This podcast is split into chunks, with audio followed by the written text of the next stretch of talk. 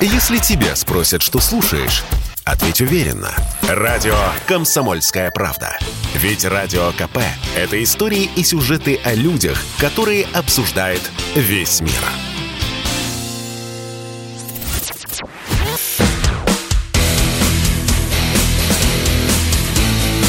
Программа с непримиримой позицией.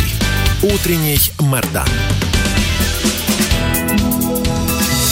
Всем здравствуйте! В эфире радио «Комсомольская правда». Я Сергей Мордан. Трансляция идет на новом, на новом старом канале «Мордан Эфир». Соответственно, кто не хочет пропустить, тот подписывается. Кто уже подписался и смотрит, тот нажимает лайк. Трансляция идет, естественно, в телеграм-канале Мардан для продвинутых. Ой, извините, пожалуйста, я не выключил у себя звук на компьютере. Устранилась. А, ну и что? И еще вы можете писать в мессенджеры. 8 967 200 ровно 9702. Это WhatsApp, Telegram, Viber. На этом ритуальные объявления закончены. А теперь не ритуальные. А, я хотел начать не с а, новостей о том, что наши взяли Красный Лиман. Мы об этом подробно сегодня поговорим. А, это важная новость. Но давайте поговорим о датах дате, которую мы вчера пропустили. Немножечко досадно, но это не важно. А, вчера был Вчера была годовщина, годовщина первого боя за Донецкий аэропорт. Собственно, с, ну, есть определенные разночтения, а что считать датой начала войны на Донбассе. А кто-то говорит, что первая кровь пролилась 9 мая, это правда. Но настоящие полномасштабные бои, когда украинская армия перестала уже совсем окончательно стесняться и начала стрелять по гражданам Украины, я подчеркиваю, по гражданам Украины из э, всего того вооружения, которое на тот момент у нее было, из пушек, из, из крупнокалиберных пулеметов, а это было именно 26 мая 2014 года. Страшно давно. Страшно давно. Восемь лет назад. Я до сих пор вспоминаю те события, как э, вот какой-то совершенно непрерывный калейдоскоп, э, трагедию, которая возрастала день ото дня по нарастающей, и было совершенно непроходящее состояние э, шока и непонимания, почему мы это никак не останавливаем. Вы же помните заявления, которые делались из Москвы, и Путиным они делались. И это до сих пор поминается Владимир Владимировичу. Это было не возложение Пескова, это он прямо говорил, этих э, кадров э, сколько угодно в интернете выложено. О том, что если вы пос посмеете прятаться за спины женщин и детей, обращался он к Порошенко. О том, что если вы посмеете стрелять в мирных людей, ну и дальше было многоточие, которое подразумевало, что вы не посмеете, иначе вы будете иметь дело с Россией. Но они посмели, и Россия терпела 8 лет. Да, был северный ветер, да, после этого было, было Лавайск, а после этого было Дебальцево, а, после этого было неявное участие России в виде поставок оружия, в виде отправки добровольцев. Я подчеркиваю, добровольцев. Я лично в 2014 и в 2015 году общался с а, военными, с милиционерами, которые ездили туда добровольцами. Их никто не посылал как сейчас. Тогда люди либо ехали, либо люди отказывались. Но, тем не менее, прямого вмешательства России вот в тот разгорающийся, невероятно по итогу кровавый конфликт, вмешательства России так и не произошло.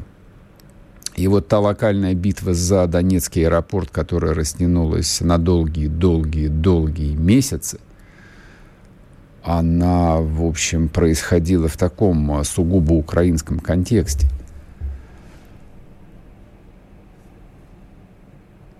хотя украинские пропагандисты, журналисты, активисты, политики, патриоты, я не знаю, как их назвать, вот всю эту такую странную страту, политические украинцы, они до сих пор еще, ну, некоторые продолжают иронизировать и говорить, что тогда вот они в первый раз дали по зубам а, путинской России, вот они спасли независимость страны, они, значит, отбились от этих а, закованных в железо и сталь путинских ор. Да ни хрена вы ни от кого не отбились.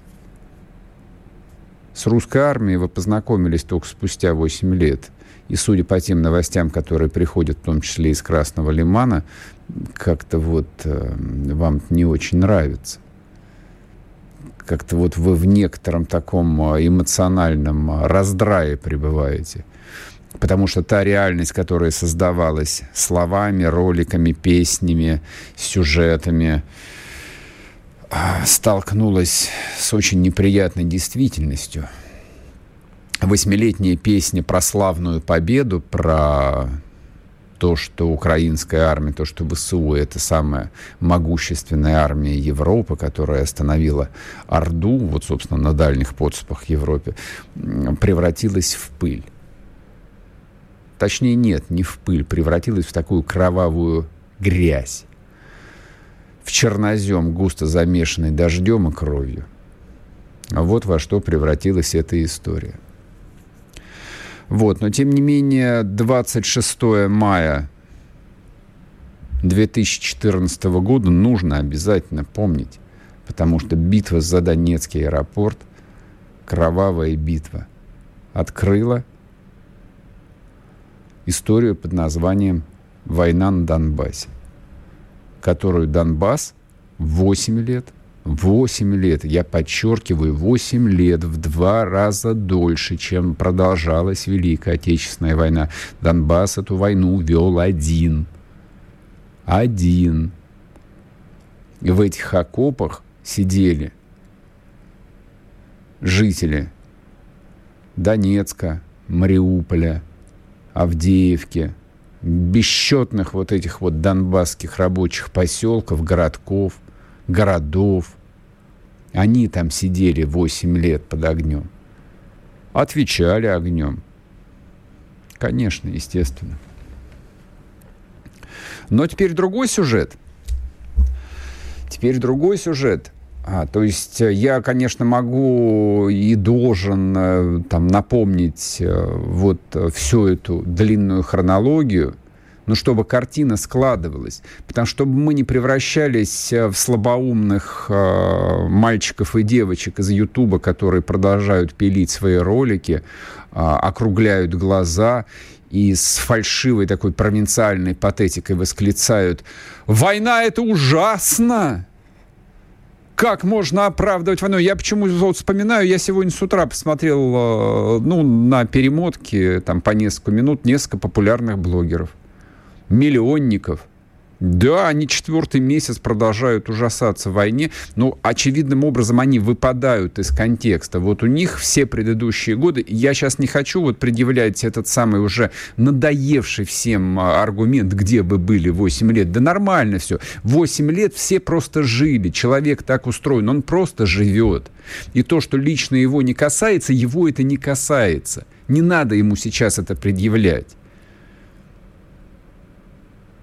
Люди жили, получали образование, работали, женились, разводились, рожали детей, хоронили близких, покупали машины, там, подавали документы на ипотеку, варили варенье. Люди жили нормальной жизнью, но тем не менее, но вот сейчас все поменялось. Вот сейчас тот момент, когда нужно в памяти покопаться, не знаю, может быть, не только в памяти, в книжках, в интернете покопаться, чтобы найти ответы. ответы они довольно, довольно далеко. Они 8 лет назад. Ну, для кого-то 30 лет назад закопаны. Ну, у кого насколько хватит терпения потратить собственное время, силы, мозги, мысли.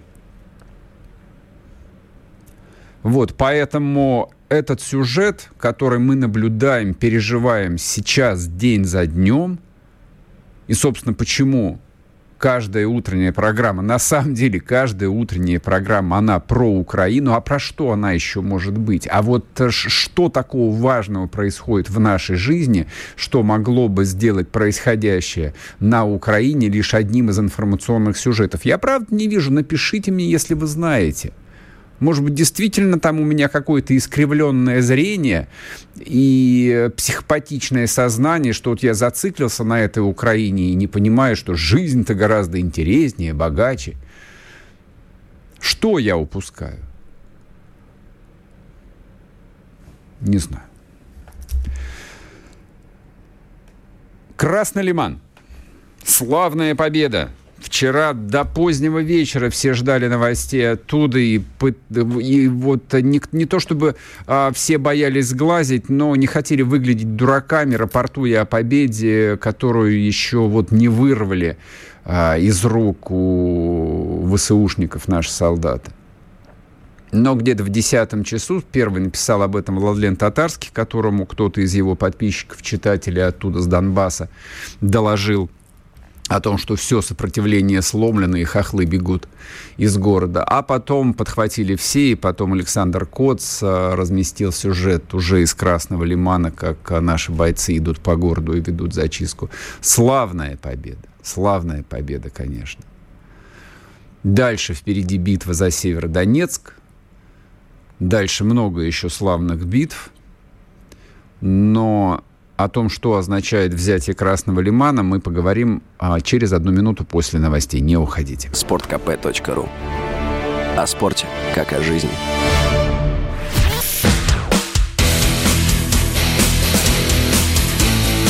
Программа с непримиримой позицией.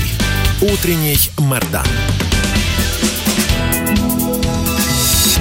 И снова здравствуйте, и снова в эфире радио «Комсомольская правда». Я Сергей Мордан, YouTube-канал «Мордан Эфир». Ну, собственно, ссылку на него вы можете найти э, в телеграм-канале «Мордан», а также на выбор. Там есть и Яндекс.Дзен, и ВКонтакте, и все, что хотите.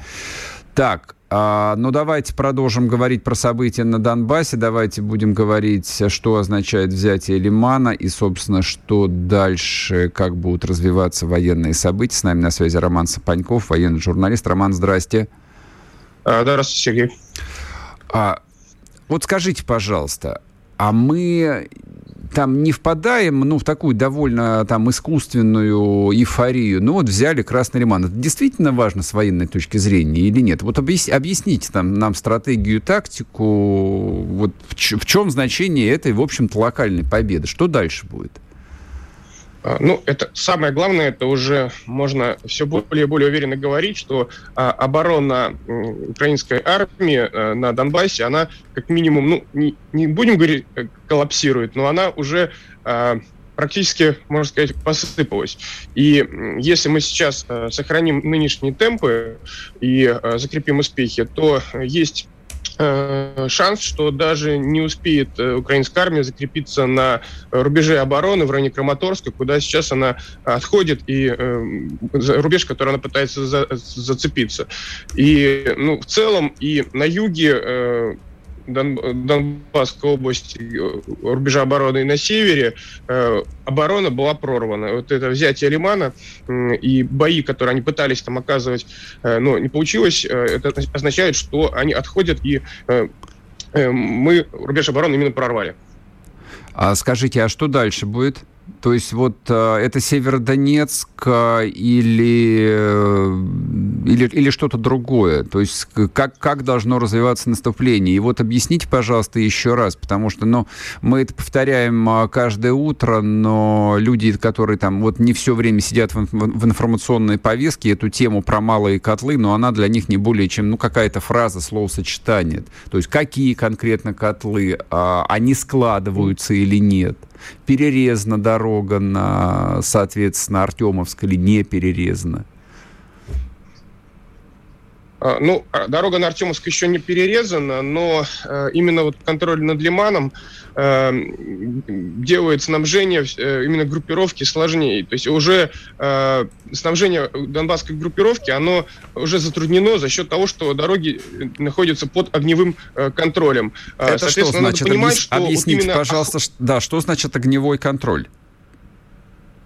Огневой контроль это значит, что артиллерия и авиация э, контролируют как минимум э, перекрестки и узлы, э, и наносят удары по э, военным колоннам. То есть для того, чтобы снабжать группировку, это надо делать э, малыми э, силами, то есть невозможно выстраивать длинные колонны. Э, в случае, если длинные колонны выстраиваются, они э, уничтожаются артиллерией и авиацией, и нужно использовать, соответственно, грунтовые дороги. Ну, таким образом, просто вот э, поток снабжения, он сужается, и, mm-hmm. соответственно, становится все меньше боеприпасов, топлива, труднее вывозить раненых, э, подвозить ротацию, обеспечивать под, подкрепление. И э, таким образом мы как бы вот выхватываем у украинской армии все больше и больше вот, э, возможности для а, обороны. То есть все сужается, сужается это возможности для обороны. По поводу малых котлов, что такое малый котел? То есть это классика еще от Великой Отечественной войны, когда после прорыва обороны противника его не заключают в огромный котел там протяженностью там, не знаю, десятки километров. Это сложно. Вот. И сразу же, как только противник э, начал, оборона противника начала сыпаться, э, большой котел начинает дробить. То есть, во-первых, э, его пытаются дозамкнуть назад, и сразу же дробят на несколько маленьких. Таким mm-hmm. образом, именно оборона, она нарушается связь между подразделениями, находящимися в котле, нарушается именно командование, штабы начинают попадать также в эти котлы и уничтожаться. И ну, просто именно дробление таким образом оборона все быстрее и быстрее начинает схлопываться. Вот. И именно сейчас этим же мы э, видим, что занимается наше подразделение вооруженных сил э, на Донбассе. То есть это именно по э, канонам Великой Отечественной войны, это, это все э, классика не стареет. Романа, скажите, пожалуйста, вот вчера ближе к концу дня появилось довольно много роликов, а, где, ну, очевидным образом украинские войска отступают, а, причем отступают с оружием, они едут на БТРах, то есть на тяжелой технике. А, то есть, говоря о взятии Лимана, они действительно отошли оттуда?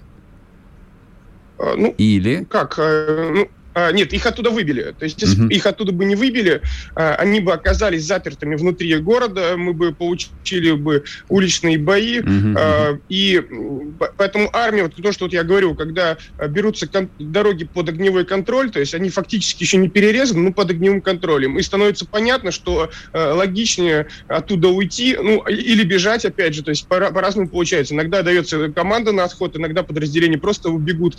И понимают, что если у тебя из, из, четырех, из четырех сторон, куда можно отходить, э, с четырех сторон уже находится противник, и ты можешь выехать только на четвертую сторону, которая и так простреливается. Ну, mm-hmm. чисто психологически оттуда, естественно, э, прыгают на все, что можно э, уехать, и уезжают. Вот именно это мы и наблюдали. Я вот еще о чем хотел с вами поговорить. Э, то есть я понимаю, что украинское государство, вообще украинская публичная политика, она так густо замешана именно на пиаре, на жестах, на словах, на символах, причем причем символах, э, ну вот не сквозных, а которые там изобретаются в моменте и просто используются именно как политическая технология. Ну вот, собственно, отсюда и пресловутый этот э, батальон, точнее, полк Азов. Но мы-то помним, ну поскольку вчера вот как раз 26 э, число, начало боев за Донецкий аэропорт, с 2014 года а, добробатов было довольно много. То есть на слуху были и Донбасс, и Кривбас, и Айдар, и Торнадо, и, в общем, часть я уже и не помню, честно говоря. А в этой войне фигурирует только Азов. Причем, несмотря даже на сдачу в Мариуполе, они продолжают э, вот их раскручивать вот как такую там живую легенду. Не знаю, правда, как долго это продлится.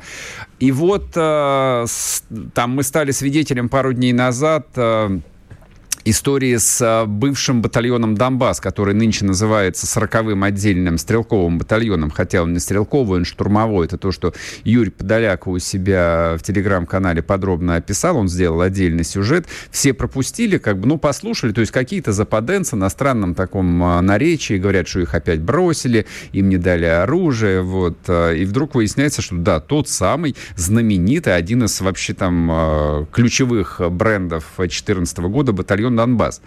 А скажите, пожалуйста, вот эта вот система добробатов, она совсем ушла из украинской политической жизни, они совсем ушли из собственной структуры вооруженных сил Украины.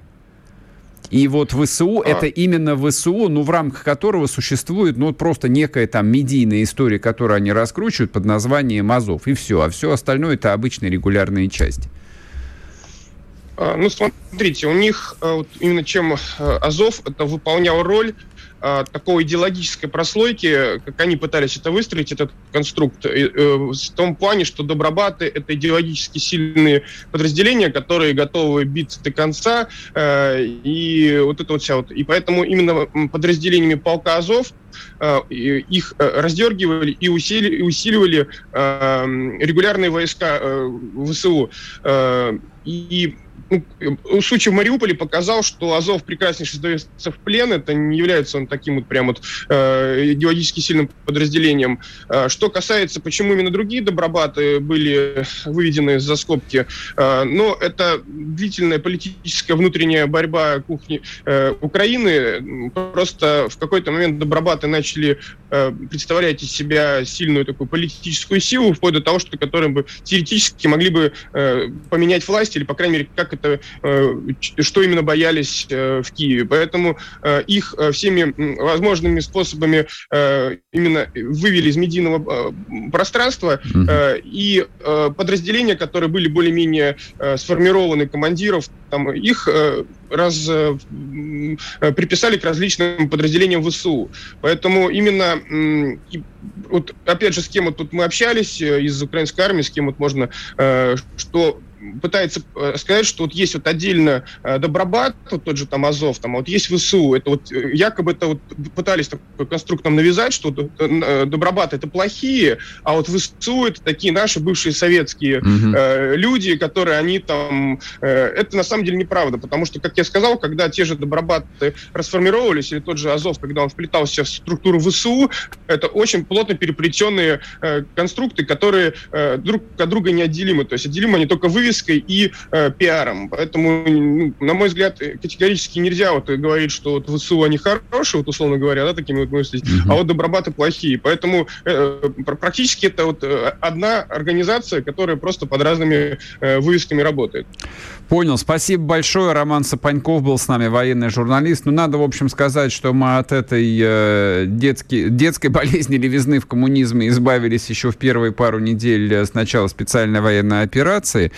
Вот, вместе с нашим политическим и военным руководством, которое действительно первую неделю, там даже чуть больше отказывалось наносить удары и по казармам, по расположениям. Но ничего, потом э, все прошло, и нынче э, там и Минобороны совершенно спокойно рапортует об уничтоженной тяжелой технике и личном составе вооруженных сил Украины, правда, которых они по-прежнему называют националистическими формированиями и украинскими националистами. Да нет, нет, мы все понимаем. Это просто украинская армия, которую мы громим. После перерыва продолжим. Не уходите. Радио «Комсомольская правда». Мы быстрее телеграм-каналов.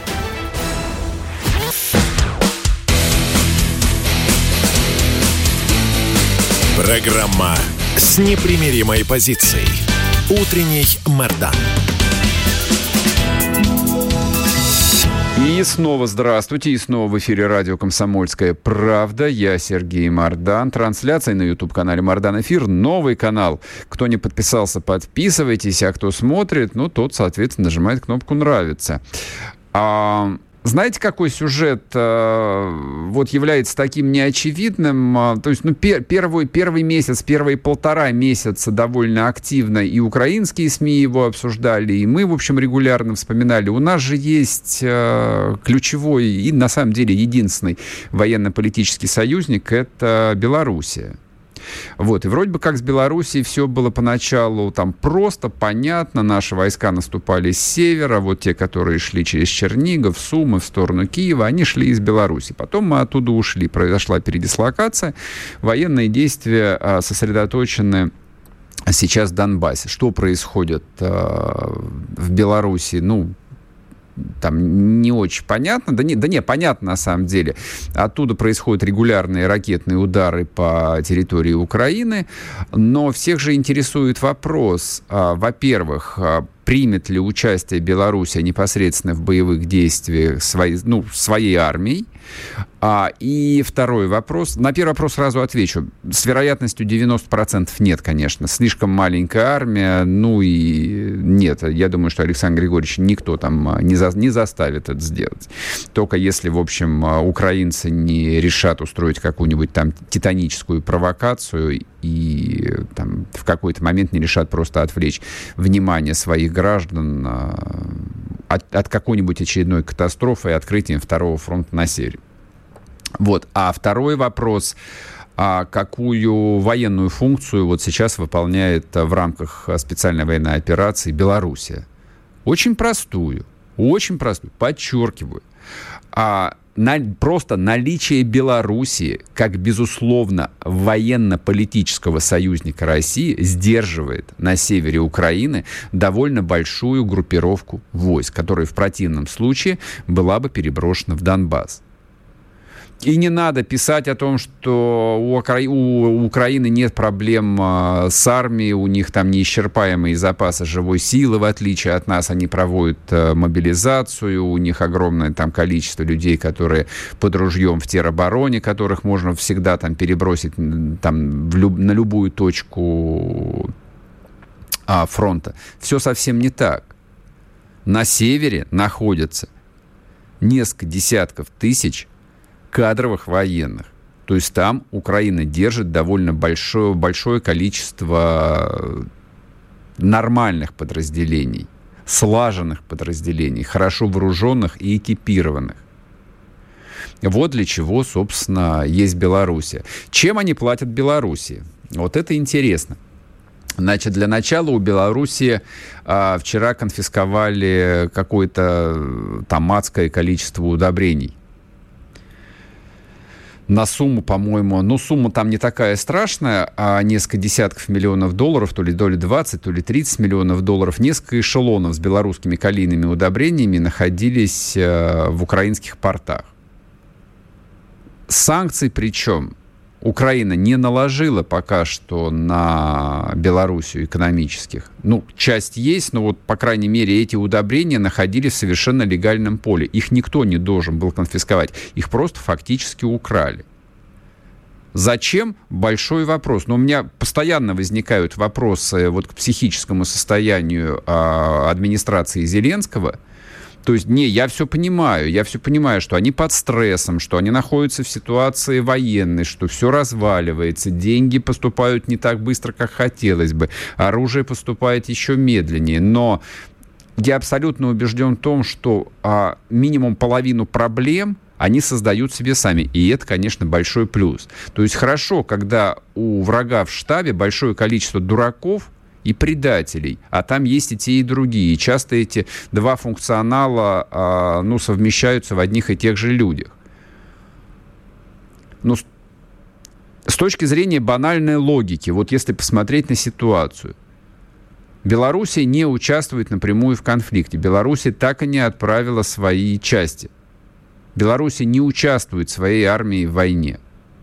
Но сделайте вы все для того, чтобы это и дальше было так обезопасьте, по крайней мере, свою северную границу. Нет, вместо этого политические хохлы наносят удар по белорусской экономике, как не считают лично по Лукашенко, и конфискуют э, калийные удобрения. При всем при этом они критически зависят от Белоруссии с точки зрения зернового экспорта. Зерновой экспорт через э, южные порты, через Одессу и отчасти через Николаев перекрыты. Там все заминировано, там а, российский э, военно-черноморский флот плавает, ну, как бы не работает. Но есть прибалтийские порты, И чисто теоретически можно было бы зерновозы отправлять транзитом через Белоруссию, ну, в ту же Клайпеду какую-нибудь или в Ригу. Нет, вместо этого они конфискуют белорусские калийные удобрения. Вполне себе отдавая отчет, как Александр Григорьевич на это отреагирует. Возникла у меня сейчас идея, а может быть это не глупость, может быть это действительно и даже не предательство. Предательство неправильный э, термин-то, как известно, у них шпионы, а у нас разведчики. Может быть это наши разведчики? Может быть это наши какие-нибудь спящие агенты, как э, в сериале «Родина» американском действуют? Представляете? Зеленский со всей своей комарили побежали в бункер прятаться – от бомбардировки, а туда приходит вот какой-нибудь э, наш патриот и заносит портфель э, с пятью килограммами тротила. И все это к чертям собачьим взрывается. Это фантазии мои. Но вот такой вот сюжет по поводу Беларуси. Значит, по поводу оружия. А, тема, которая прозвучало в нескольких официальных заявлениях. Зеленский об этом последние три дня говорил. Об этом говорил мэр э, Днепропетровска Филатов. Об этом говорил Подоляк, пресловутый Подоляк, фамилию, по-моему, которого выучили все э, российские граждане. Значит, э, у них теперь новая тема, с которой они носятся, как дурак с писаной торбой, это американский РСЗО. Возникает снова история с очередной американской вундервафлей. Опять повторяю, повторяю, а люди на самом деле, ну как люди, вот э, социум, общество, толпа, э, поддаются манипуляциям совершенно фантастическим, примитивным образом. Раз за разом людей можно обманывать довольно долго люди покупаются на одну и ту же историю. Нет, в какой-то момент эта технология, конечно, сломается, но пока она работает. Напомню, последовательно украинцев убеждали в том, что у них появятся джавелины и, соответственно, золотой ключик у них в кармане. Джавелины появились, э, золотой ключик оказался э, цыганской медной подделкой. Потом их убеждали в том, что появятся американские гаубицы и произойдет перелом на Донбасском фронте. Получилось совсем смешно. Прошло полтора месяца, и даже те 100 пушек, которые Байден обещал поставить, целиком так и не поставили. А про количество снарядов я даже говорить не буду. Там всего 160 тысяч штук. Это смешно. Любой человек, который изучал э, военную теорию, знает, что это смехотворное количество боеприпасов. Ладно, ладно. Новая теперь тема. Теперь новая тема. Дайте нам РСЗО скорее всего, их дадут. Несмотря на те предупреждения, которые вчера а, официально делал российский МИД, о том, что если вот вы дадите, эскалация перейдет на неприемлемый уровень, непонятно, что это означает, честно говоря. А, скорее всего, их дадут. По крайней мере, об этом а, сегодня ночью по московскому времени 10 утра по американскому времени сообщил CNN, а CNN, конечно, грешит фейками, но не так часто. Видимо, в рамках очередного пакета военной помощи украинская армия получит вот эти вот пресловутые установки «Хаймарс». Вот очередная американская вундервафля. Тут есть нюанс. Значит, согласно тактико-техническим характеристикам, «Хаймарс» может бить до 500 километров – то есть это, в принципе, вот некая там а, железная э, штуковина, такой вот э, гидравлически поднимаемый кунг, который устанавливается на шасси, на какой-нибудь американский студебекер. Или не студебекер. Я не знаю, на каких они машинах сейчас ездят, это не имеет никакого значения. А, и в эту установку можно заряжать а, различные ракеты. Вот ракета, которая бьет до 500 километров, стоимость э, каждой из них, по-моему, до 200 тысяч долларов. Естественно, эти ракеты никто украинцам не даст по одной простой причине. Во-первых, их мало, их просто физически мало у американцев. Во-вторых, они очень дорогие. А в-третьих, а, папуасам такое оружие никто не дает. В-четвертых, да, это слишком опасная эскалация, потому что всем понятно, что в Киеве сидят такие дебилы, что у них хватит ума нанести удар такой ракетой, не то что там по Белгороду, а пульнуть ее куда-нибудь, ну, до Москвы не долетит, до Пскова до какого-нибудь со всеми вытекающими отсюда последствиями. Нет, я имею в виду не ядерную бомбардировку Нью-Йорка и Вашингтона, я имею в виду объявление войны Украине. А это, в общем, уровень эскалации, который американцам точно не нужен. Потому что вот тогда Украине придет неминуемый и быстрый конец. Вот, но они получат эти штуки. Получат, наверное, опять штучек 10, вот, ничего это не изменит, но, по крайней мере, наши бывшие не братья сейчас какое-то количество времени порадуются этой историей. Вернемся после перерыва. Радио «Комсомольская правда». Мы быстрее телеграм-каналов.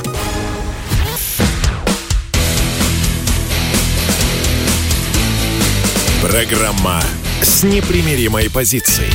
Утренний Мордан.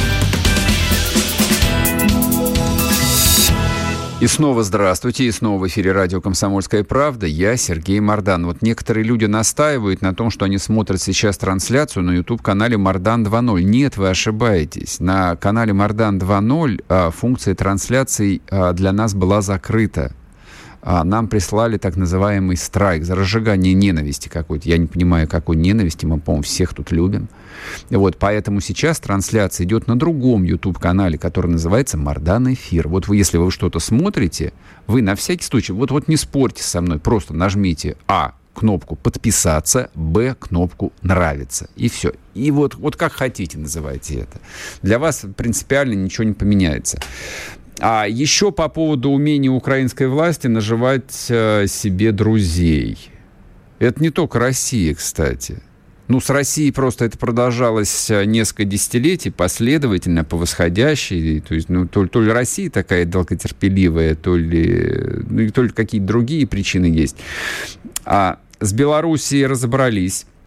Я понимаю, Белоруссия военно-политический союзник. Белоруссия является, так сказать, частью союзного государства со всеми вытекающими последствиями. Я хотя бы этим могу объяснить э, вот такую нелюбовь украинских политических элит, собственно, к Республике Белоруссия и непосредственно к Александру Григорьевичу Лукашенко. Ну, по крайней мере, есть прямое объяснение. Но зачем они наживают себе врага в лице Венгрии и товарища Орбана – это, ваше, это же вообще необъяснимо. Давайте вот а, здесь э, несколько пунктиков для себя отметим. Если вы посмотрите на политическую карту Европы, то Венгрия очень маленькая. То есть такая какая-то маленькая, ничтожная страна, в которой там живет всего несколько миллионов человек. Говорят они на, на дико вот каком-то трудном, неизучаемом наречии. Выучить венгерский язык практически невозможно. Это хуже, чем немецкий, это хуже, чем какой-нибудь норвежский или датский. У меня были однокурсники, которые учили венгерский язык. Это была самая маленькая группа, и там а, учились люди с квадратными головами. И мы к ним, к ним относились вот заодно это с гигантским уважением. Учить венгерский язык — это нужно быть мега мотивированным человеком. Очень способным. Но Венгрия, вот несмотря на все эти неважные, казалось бы, нюансы, является членом Евросоюза, а там а, решения принимаются исключительно единогласно. Венгрия является членом НАТО, уважаемым, кстати, членом НАТО. То есть я бы здесь не стал бы недооценивать место Венгрии а, в Североатлантическом блоке. Венгрия до 90-го года находилась так называемая Южная группа войск вооруженных сил Советского Союза. Южная группа войск. Значит, в европейской геополитической системе этот регион всегда занимал исключительно важное место. В том числе и поэтому венгерское восстание 1956 года было подавлено с исключительной жестокостью. Не потому, что а, советские руководители вот а, такие были прям берсерки. Просто они понимали важность этого места, этого региона для всей системы европейской безопасности. Как ее тогда понимали. Вот. И, собственно, что делают, э, значит, наши бывшие там или нынешние не братья? А, вчера а, советник э, министра топлива и энергетики Украины по фамилии Зеркаль, господи, что не фамилия, то кличка, а, женщина, она заявила, что у Киева есть э, определенные рычаги воздействия на Венгрию. В руках Украины есть прекрасный рычаг. Нефтепровод «Дружба». На мой взгляд, очень уместно было бы, если бы с ним что-то случилось. Это говорит советник министра. Официальный человек. Не журналист, не Гордон какой-нибудь. Это говорит украинский чиновник. слова которого потом тиражируют десятки, сотни медиа, в том числе европейских, в том числе венгерских. Но вот как вы думаете, что после этого должен э, там про себя подумать или сказать Орбан э, или члены его кабинета, или вообще любой венгер, который, да, который, предположим, даже испытывал хоть какие-нибудь симпатии к Украине? Вот что после этого любой венгер должен подумать? Он должен сказать, ну, по-польски это звучало бы как-нибудь «курвамат», как по-венгерски они ругаются, я понятия не имею. Ну и, в общем, сказать, что давайте мы увеличим наш а, военный бюджет и развернем дополнительные пару дивизий на границе с Украиной, на всякий случай, потому что там полно наших граждан. Ну как, наших соотечественников, не граждан. Они граждане Украины, но они этнические венгры. Вот, по идее, там какая может быть логика. Нет, я не думаю, что Венгрия в какой-то обозримой перспективе может стать участником конфликта или там теоретического раздела Украины. Нет, конечно. То есть зачем а, обманывать самим себя? Но Венгрия является одним из ключом, скажем так, к внешней политике, к европейской политике Украины. То есть, если Украина на что-то рассчитывает в Евросоюзе, в том числе, допустим, на введение очередного пакета санкций, то желательно сохранять максимально, максимально возможные хорошие отношения со всеми, в том числе и с ближайшим своим соседом, с Венгрией. И даже если у вас временно в моменте что-то не получается, не нужно рвать отношения, то есть не нужно плевать а в протянутую руку. Просто разойдитесь краями, дальше, возможно, удастся договориться но после подобного рода заявлений договориться уже точно совершенно не удастся. Не удастся договориться ни о вступлении в Евросоюз и даже о предоставлении статуса кандидата на вступление. Никогда не удастся в обозримой перспективе вступить в НАТО, потому что венгры не позволят это. Не удастся добиться введения а, там, серьезных экономических санкций. Не удастся ввести эмбарго на поставки российской нефти в Европу. Не удастся не удастся. А все, что требовалось, нужно было хотя бы просто промолчать. Но для этого нужно иметь э, в системе государственной власти по возможности критическую массу компетентных профессиональных бюрократов, чиновников. Вот тех, кого в русской литературе называли кувшинное рыло. Вот чиновники обычно никому не нравятся, чиновники усложняют жизнь. Вот, но чиновник, бюрократ – это профессия, это люди, которые, как правило, не совершают хотя бы грубых ошибок. А если людей э, набирают по принципу личной преданности или вообще там по, по, по интернету, то, что называется, ну, как э, собирали депутат, депутатский корпус партии «Слуга народа» в свое время, такой же партии не было – ее состряпали Зеленскому на коленке, и туда там действительно набирали вот э, по регионам людей из ниоткуда. Часть из этих людей оказалась э, в системе государственной власти. На выходе вот это вот. И это везде. И в армии в том числе. По поводу армии, коль вспомнили, это новость... Э, не знаю, насколько она соответствует действительности. Посмотрим. Я, по крайней мере, об этом читал в украинских телеграм-каналах. Они говорят, что ситуация на Восточном фронте, на Донбасском, ну, она же действует, она же подразумевает такую привычную логику, пиаровскую логику. То есть, если есть проблема, значит, нужно отвлечь внимание людей чем-то. В условиях войны а, можно отвлечь внимание исключительно военным сюжетом. Военный сюжет, который сейчас разыгрывает Украина, это отступление украинской армии из Херсонской области. Вчера об этом сказал глава СНБО Данилов, о том, что надо разобраться, кто не заминировал мосты, вообще кто отдал приказы, кто виноват. Мне кажется, это должно стать последним сюжетом в политической биографии Зеленского, который действительно, кажется, представляет себя то ли Маше Даяном, то ли Уинстоном Черчиллем. Я уж не знаю, кем он себя видит. Но явно вот э, расфокусировка сознания наблюдается в огнях, цветах но если он рискнет э, сейчас во время боевых действий начать чистки внутри генерального штаба и внутри украинской армии, ну что ж, я предполагаю, что примерно вот на этом моменте э, его политическая карьера может и закончиться. Причем она может закончиться самым трагическим образом. То есть его могут просто пристрелить как собаку. Ну а как вы хотите? С военными так бывает иногда. Тем более, что, конечно, у украинской армии есть довольно много черт, унаследованных от армии советской. То есть армия совершенно исключена из политической жизни, армия традиционно находится под довольно плотной э, политической опекой, политическим контролем. А, генералам а, никогда, там, все 30 лет не позволяли никому стать сколько-нибудь заметными участниками политической жизни, даже в большей степени, нежели в России. То есть в России были известные генералы. Ну, участники Первой Чеченской войны был э, Рохлин, погибший странным образом. Был Шаманов, и есть Шаманов, Владимир Шаманов, конечно.